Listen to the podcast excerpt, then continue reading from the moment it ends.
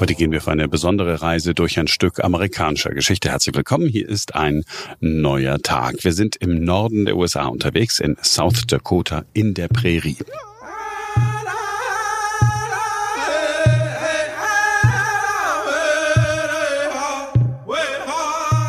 Berge am Horizont, vor uns viel flaches Land, trockene Steppe, kaum Bäume. Auf den ersten Blick sieht die Gegend unbewohnt aus, aber es gibt Highways und alle paar Kilometer tauchen entlang der Straßen immer wieder kleine Siedlungen auf. Mitten im Nichts stehen alte Bungalows und Wohnwagenanhänger.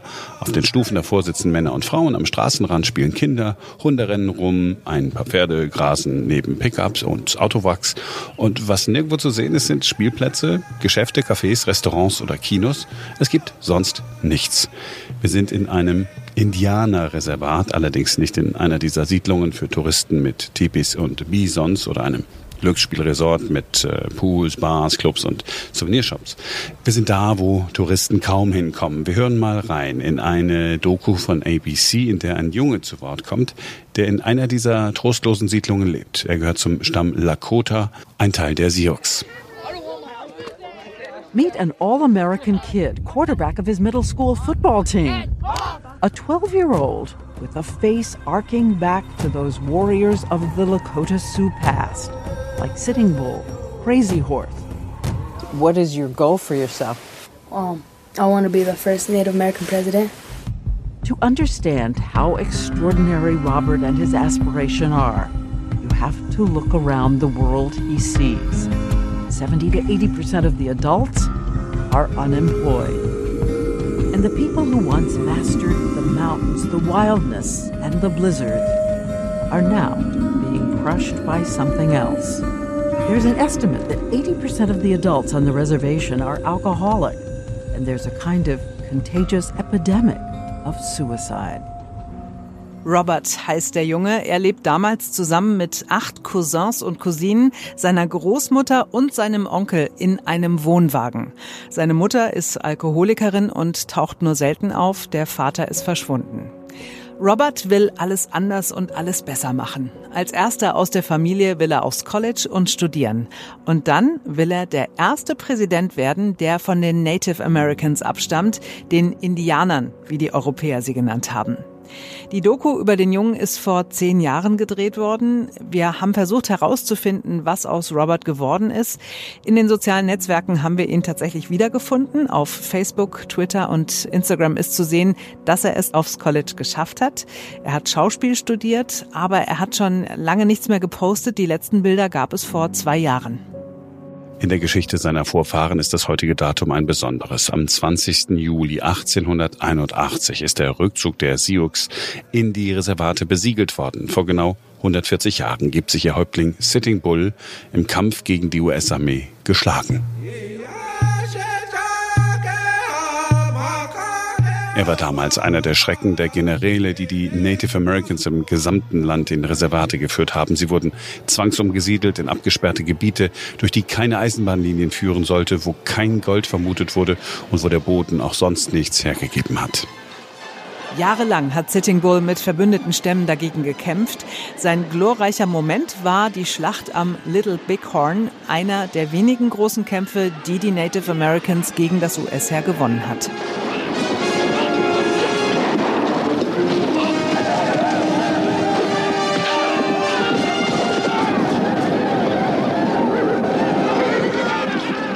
Der Name Sitting Bull klingt heute fast wie eine Erfindung von Hollywood. Neun Filme gibt es über ihn. Vor ein paar Jahren hat ihn sogar die Frauenbewegung mitbedacht. Verfilmt wurde die Biografie einer Malerin, die ihn damals porträtiert hat. Verzeihen Sie, Ma'am, aber in dieser Gegend gibt es selten alleinreisende Damen. Sie sind keine Soldatenfrau. Nein, ich bin Malerin. Ich werde den großen Häuptling Sitting Bull malen. Das war meine Vision. Weiße Soldaten, die vom Himmel fallen. Machen Sie ihm keine Hoffnung. Niemand hier hat vergeben oder vergessen. Von den Sioux ermordet. Die Donnergeister sind zurück. Ihr bewertet die Menschen danach, wie viel sie besitzen. Wir bewerten, wie viel sie geben. Davon mal abgesehen ist Sitting Bull für Hollywood sonst immer der unbarmherzige Krieger, der sich den weißen Fortschrittspionieren in den Weg stellt. Here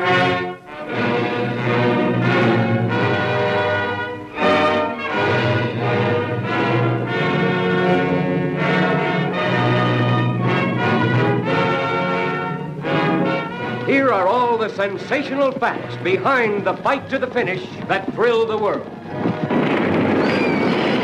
From the Indian prison riots to Custer's last stand. From President Grant at the White House to the teepees of Sitting Bull. J. Carroll Nash as Sitting Bull. Douglas Kennedy as Colonel Custer. Filmed on a stupendous scale, this is the screen's greatest salute to the men who died with their boots on. Men who proved that the human soul can be more victorious in defeat than in victory.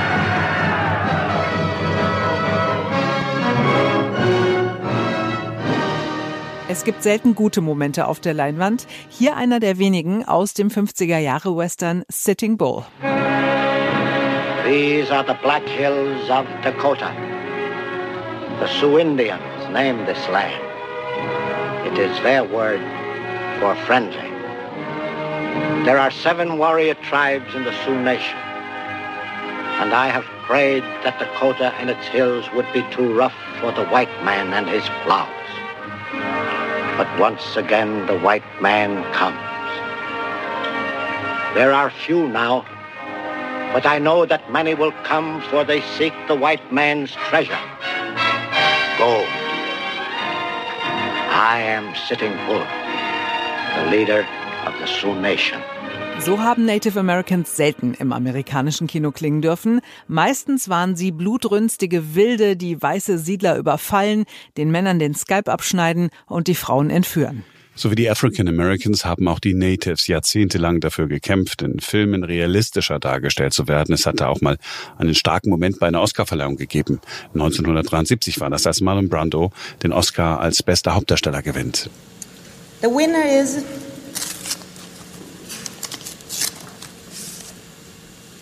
Marlon Brando in The Godfather. Accepting the award for Marlon Brando and The Godfather, Miss Shasheen Littlefeather. Es kommt also nicht Marlon Brando auf die Bühne, sondern eine junge Frau namens Sasheen Littlefeather vom Stamm der Apachen. Traditionell gekleidet steht sie vor der versammelten Hollywood-Elite auf der Bühne und überbringt ihre Nachricht. I'm representing Marlon Brando this evening, and he has asked me to tell you that he very regretfully cannot accept this very generous award. And the reasons for this being are the treatment of American Indians today by the film industry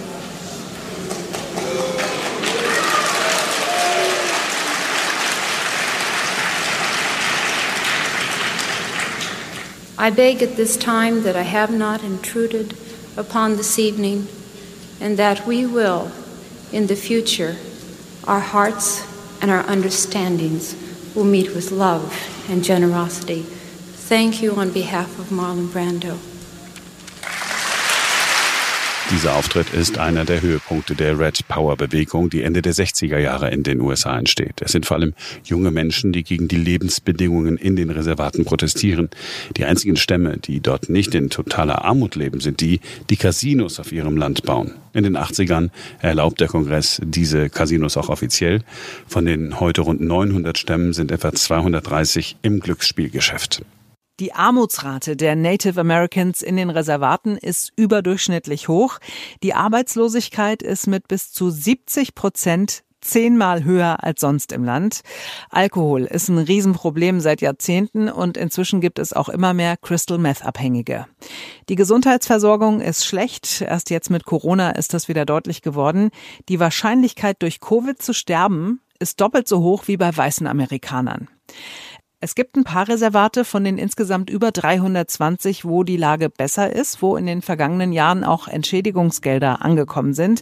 Aber viele Stämme weigern sich, die Regierungsgelder anzunehmen, Sie wollen ihr Land zurück. Aber lasst uns nochmal zurück zu Sitting Bull kommen. Einer seiner Urenkel ist einer derjenigen, die die Geschichte am Leben erhalten. Early LaPointe. Er hat Bücher geschrieben, reist durchs Land damit, tritt in Schulen auf und erzählt die Geschichte des Stammes der Lakota Sioux, dem Stamm von Sitting Bull. Er erzählt dabei auch immer, dass der englische Name für seinen Urgroßvater nicht so ganz korrekt ist, so wie viele Namensübersetzungen. They really misinterpret our names of our ancestors. My great grandfather's name was Tatchunka Iotake. Tatchunka is a buffalo bull. Iotake is he starts to sit down. He hasn't sat down. He's not sitting. So his name was a buffalo bull who sits down, not sitting yet, you know. In the Lakota language, everything is really precise and to the point. Und er erzählt auch, dass sein Urgroßvater kein hasserfüllter Krieger war, dass viele Geschichten über ihn und sein Volk nicht stimmen. He never did hate nobody. We were not bloodthirsty savages or killers or that raped the women or, or, or just wantonly murdered people. We didn't do none of this. We were just protecting our homeland and our way of life, the Wolakota. This was what we were trying to do. He cared for the people. Even after the Battle of the Little Bighorn, he prayed for Custer's and his men who, died there. So this is the kind of compassion he had for human race and for all living things. Ja, es ist ein Mythos, der so langsam verblasst. Die Geschichtsschreibung hat in den USA da ein Stück weit neu begonnen und in diesem Jahr wurde dem ein neues Kapitel hinzugefügt. Präsident Joe Biden hat dafür gesorgt mit der Besetzung des Innenministeriums. Deb Haaland ist die erste Native American in einem Ministeramt überhaupt. Guatsi Hopa Duhiname Etzartuitza Shuimi Hanu. Members of the committee, thank you so much for having me here today. I wouldn't be here without the love and support of my child Soma, my partner Skip, and generations of ancestors who have sacrificed so much so I could be here today. I hope this nomination would be an inspiration for Americans moving forward together as one nation and creating opportunities for all of us.